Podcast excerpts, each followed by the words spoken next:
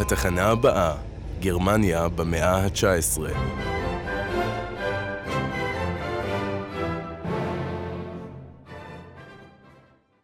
שלום אייל. שלום ינון. שלום גבריאל. שלום, שלום חברים. תגיד, כשעלית לארץ אמרו שאתה עולה חדש? כן, כן, משהו כזה. התחנה המאה ה-19, גרמניה קוסינה.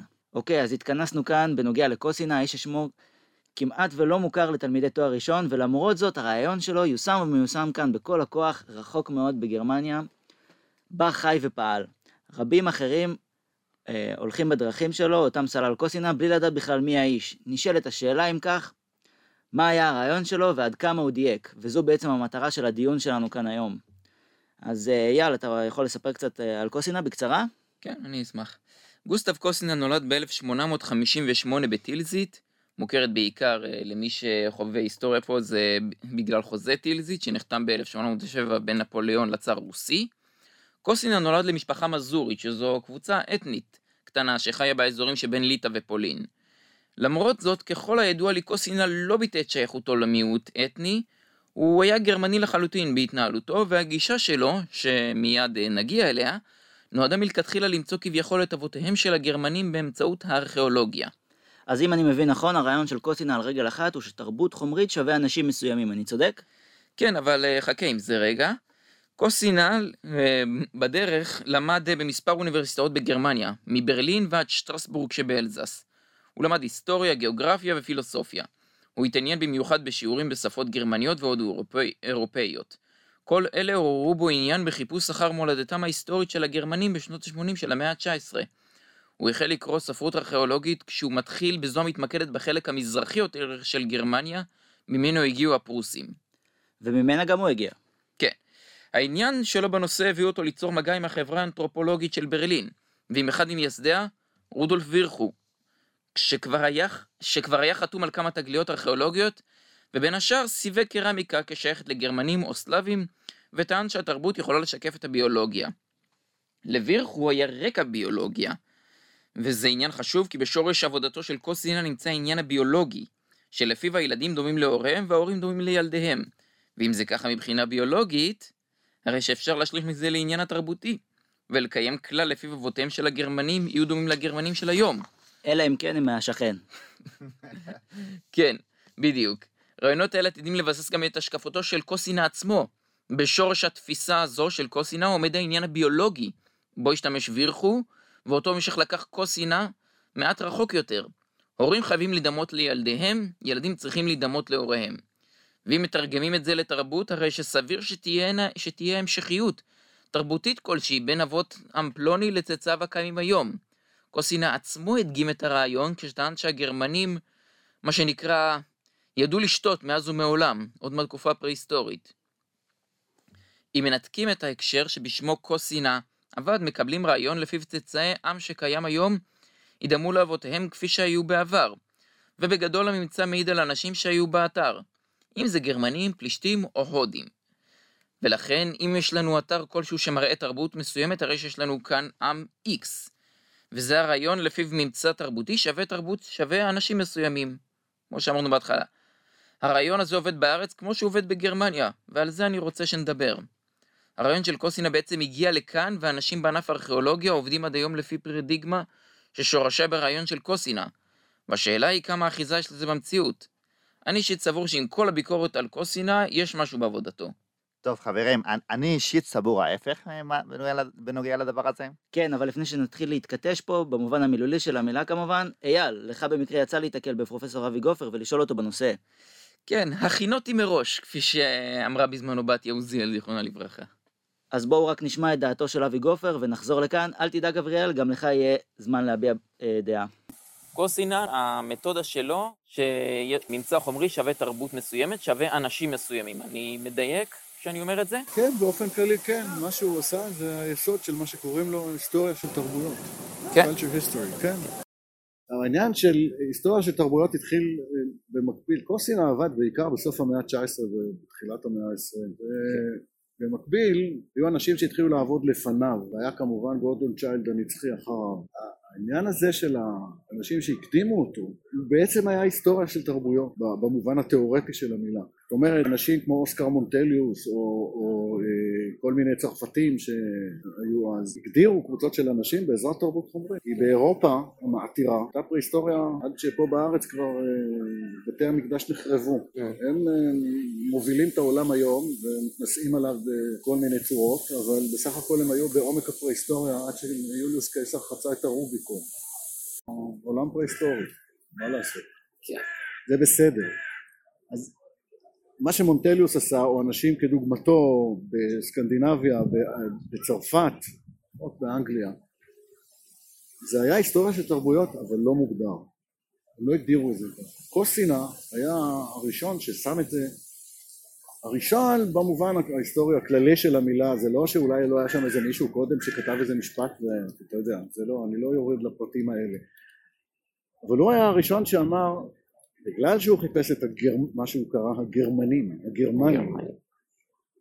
והוא היה הראשון שהפך את זה להיסטוריה של תרבויות, במובן שכל תרבות היא, יש לה ייצוג במרחב החומרי, ואם אתה תעקוב אחריה במרחב, אז תוכל לזהות את הגבולות שלה.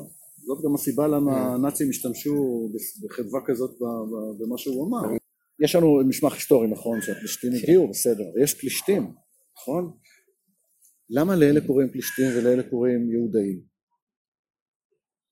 אם אתה נוקט גישה היסטורית, זאת אומרת, אלה היו במרחב ובזמן ספציפיים, ואלה היו במרחב ובזמן ספציפיים.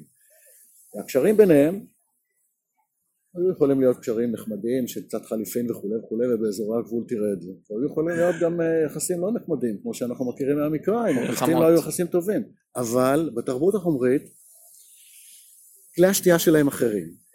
הם לא, בצד אחד לא אוכלים חזירים, בצד שני כן אוכלים חזירים, רואים את זה על הגבול, זה עבודות של שלמה בונימוביץ' יפות מאוד. זאת אומרת, יש הבדלים בהתנהגות, יש הבדלים בבית, יש הבדלים בבית, יש הבדלים באיך המשפחה מתנהגת, בנגישות לכל מקום, יש הבדלים בהרגילי אכילה, מה זה חרבת קרע? אנשים באו מאיזה מקום אחר, מה הם זיהו איתם?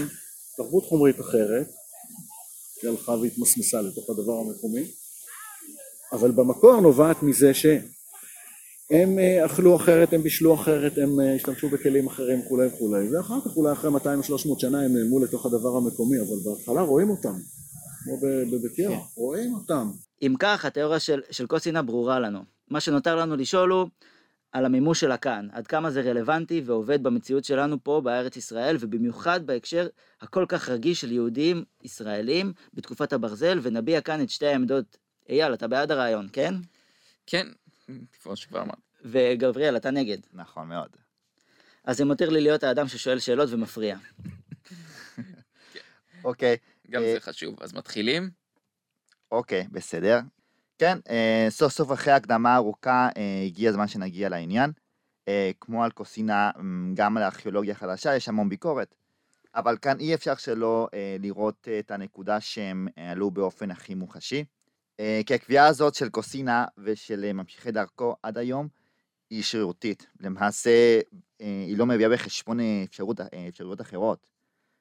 לוקחים ממצא, מחליטים שזה שייך לאלף, אוקיי? ומחליטים שזה אומר אלף. כאן או פשוט מותירים מקום, לא מותירים פשוט מקום לאפשרות אחרת או למורכבויות אחרות. אבל אתה יודע שזה לא ככה באמת היום, לא על כל סיר בישול מחליטים משהו. לא, אבל אם תיקח את מה שישנו כאן, החליטו שבית ארבעת המרחבים הוא סימן ליהודאים. כך דוגמה מאמר של יגאל שילה בספר בשנת 1973, שמכריזה בכותרת שבית ארבעת המרחבים הוא טיפוס הבית הישראלי. כלומר, איפה שיש את הבית הזה, יש ישראלים. כי הוא צט בתקופת הברזל ונמצא במרחב שאנחנו מייחסים לבני ישראל, ומאז כולם חושבים ככה. לא לוקחים בחשבון אפשרות אחרת כמובן, להופעת האות, כגון הופעה כאילו, לדוגמה, התפרקות בתקופת הברומזה, שגרמה לעיצוב מחדש של הבית, לדוגמה, בית שכמובן אנשים גרו. ברור שיש הרבה שינויים במהפכות במעבר מהברומזה לברזל, אבל אין זה בכך מעיד על אוכלוסייה אחרת שנכנסת לפה וכמות ניכרת, האם זה ממצא חומרי כלשהו אומר שכמובן זה משהו שהביא האוכלוסייה הזאת? אף אחד לא טוען דבר כזה כמובן, על השינויים התרבותיים בתקופות אחרות. שוב, זה גם לא נכון. אם ניקח לדוגמה את כלי בתירח שכולם מסכימים שמעידים על קבוצות מהגרים שמגיעה מבחוץ, במקרה הזה מהקווקז, בברונזה קדומה 3, ואם אפשר להצביע על קבוצה קטנה של מהגרים שלא תודה בשום מקור כתוב, למה אפשר להצביע על אוכלוסייה שהיא יהודאית ולא כנענית, בגלל ממצא חומרי? אפשר, אבל צריך לקחת בחשבון אפשרויות נוספות, ולא לרוץ לתקשורת ישר לפני שפורסם מאמר אחד אפילו, הדבר הזה. אני לא מדבר על ערוץ התקשורת, אני אדבר על מציאות בשטח שאי אפשר להתעלם ממנה. אם ניקח לדוגמה את מה שאבי גופר אמר בהקלטה, העבודה של שלמה בונימוביץ' זיכרונו לברכה על עצמות החזיר מראה באופן ברור מאוד, מעין קו גבול של צריכת חזיר, ביישוב שמיוחס לישראל, /יהודאים, אין צריכת חזיר, וביישוב פלישתי שנמצא ליד דווקא יש, ואם זה ככה, איך עוד אפשר לתייג את זה? הנה, על זה אני מדבר. זה לא רק בונימוביץ', אלא גם חוקרים נוספים כגון בריאן הסה. העניין הזה מתחיל להופיע בסוף שנות ה-80, וזה נמשך לאורך ה-90 אגב. 90.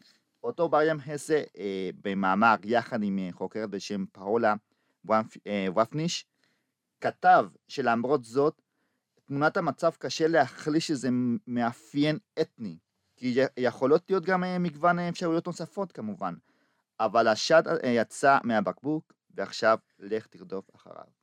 אני מניח שקראת את המאמרים של דוקטור ספיר בנושא. כן, כן, במקרה באתי מוכן מראש, ידעתי שזה יעלה פה. סליחה שאני מתערב, אבל במקרה שאנחנו מדברים עליו, הנוכחות הפלישתית מורגשת הרבה יותר מעבר לצריכה של חזיר. הקרמיקה הפלישתית, לדוגמה, לא מופיעה באזורי ההר, לפחות לא עד התקופה המאוחרת יותר במהלך הברזל. כן, אבל חשוב גם להדגיש שאנשים לא מגדירים את עצמם לפי כלים. זו שאלת ה-post and people. הזכירו פה את בונימוביץ', יש מאמר שלו בדיוק בנושא הזה, כבר בשנת 96. למרות שיש מעט מאות אנשים שמפקפקים, בכך שהגיעו במעבר מהברונזה לברזל, יסוד אוכלוסייה כלשהו לדרום רצועת החוף הארצי-ישראלית, עדיין אי אפשר להחליט שאלה שאלה שחיו באזקה, או בבית שמש לדוגמה, ראו את עצמם כישראלים, ואת האנשים האלה שחיו בגת, או אקרון, או אפילו בעזה כפלישתים. זה לא מה שאני אומר, היו יחסים בין השטחים, בטח ביישובים שנמצאים במה שנקרא ספר, וברור שלא הייתה לאומיות בסגנון שאנחנו מכירים היום. ועם כל זאת, כשנמצאים מאתר אחד, שונים מאוד ממצאים מאתר שני שנמצא במרחק זריקת אבן משם, יש כאן פקטור שאי אפשר להתעלם ממנו. אני יודע על איזה מאמר של בונימוביץ' אתה מדבר, והוא אומר שם כבר בשורות הראשונות שאי אפשר לזרוק לפח את האפשרות של קרמיקה כסמן אתני. רק שצריך להיות זהיר מאוד בעניין הזה, ועם זה אני מסכים. אני חושב שיש לתיאוריה של קוסינה אחיזה במציאות, לא שהיא בהכרח נכונה בכל מקרה. סליחה שאני מתערב, אבל אם ככה, אז איפה לדעתך עובר הגבול בין יש סחר לבין יש קבוצת אוכלוסייה מסוימת? אין גבול ברור, כל מקרה ואתר לגופו. אגב, יש מקרים כמו תל חדיד לדוגמה, יש כמה מאמרים בנושא, לדוגמה אחד של נדב נאמן, ששם אם לא אחוזים שנכתבו על גבי חרס, בחיים לא היינו מנחשים שיש שם אנשים שהובאו מבחוץ, כי התרבות החומרית לא השתנתה. אז לפי מה שאתה אומר, תרבות חומרית גם יכולה להטעות. מה שאומר שאי אפשר לקבוע לפי המתודה של קוסינה, מי חי במקום X למשל. לא, אני אומר שכל מקרה לגופו ושאין גבול ברור. כי מהתכתובות של תל חדיד אי אפשר להחליט שגם באזור מגידון נניח יש לנו נוכחות של אנשים שהובאו ממקום אחר באימפריה האשורית, כמו בתל חדיד. אבל אם יש לנו בכמה אתרים תרבות חומרית מסוימת, נניח קרמיקה פלישתית, בכמות גדולה שאין לנו באתרים שנמצאים סמוך, אז איזו עוד מסקנה יכולה להתקבל? אז הכל עניין של כמות? כן, פחות או יותר. כן, אבל יכולות להיות הרבה סיבות לכך שבאתר אחד יהיה לנו מה שלא יהיה לנו באתר אחר.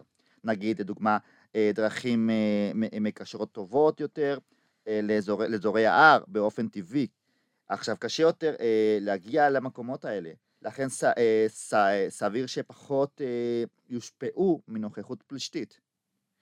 כן, אבל עדיין, לאזורים קרובים. למה יש הבדל כזה?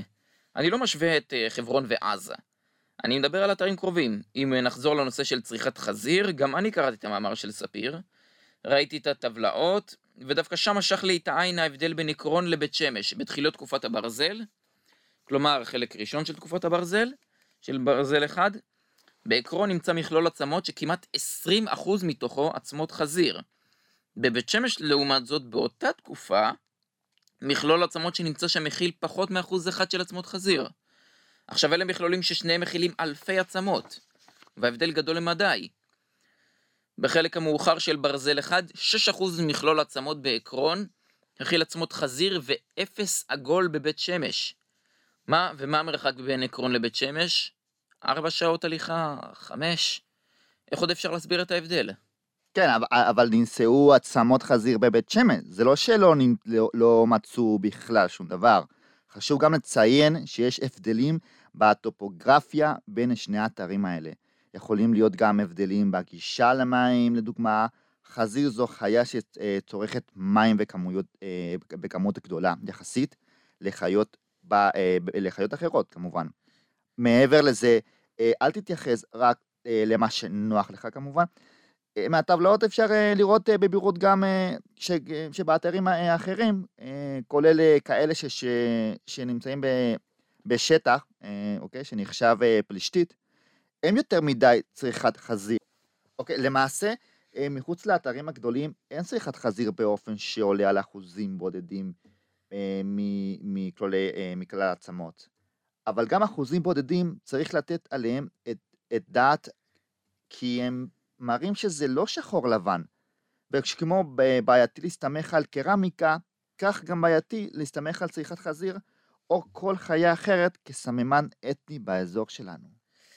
כן, אבל ההבדל בכמות הוא דרסטי, באופן שקשה להתעלם ממנו. בסופו של דבר זה לא הבדל בין אזור מדברי לאזור ששוכן ליד נהר שופע, ימריך מצרים. קצת מגזים לדעתי עם עניין האקלים. אני בטוח שאנחנו יכולים להמשיך להתווכח בנושא, אבל אני צריך לעצור אתכם כאן, היות ותם זמננו.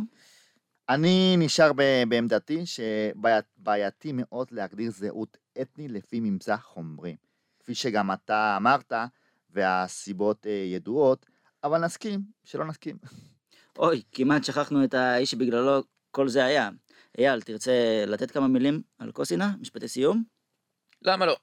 קוסינה נפטר בשנת 1932, ואם יורשה לי להיות בוטה, אני אוסיף למזלו. כי השימוש הפוליטי שהנאצים עשו ברעיון שלו, ברעיונות דומים והלאומיות, שלא לומר לאומנות שהוא ביטה, הפכו את השם קוסינה ואת רעיונותיו לבעייתיים, בלשון המעטה בגרמניה שלאחר מלחמת העולם השנייה. הנסיגה מהם תוארה כטראומת קוסינה או סינדרום קוסינה, אך למרות זאת הרעיון הטהור עצמו, שהיום אנו מכנים אותו ארכיאולוגיה תרבותית, לא מת. לקוסינה כמה ממשיכים, כגון הארכיאולוג האוסטרלי גורדון צ'יילד, שאפילו ניסה לעשות משהו דומה ולמצוא את מקורם של ההודו-אירופים, כפי שהוא הגדיר זאת. וכמו שראינו, גם כאן, במדינת ישראל, הרעיון הזה בא לידי ביטוי, ויש בו אפילו לא מעט פוליטיקה, כמו אז בגרמניה של המאה ה-19. יש דברים שלא משתנים. תודה רבה לכם. תודה לכם.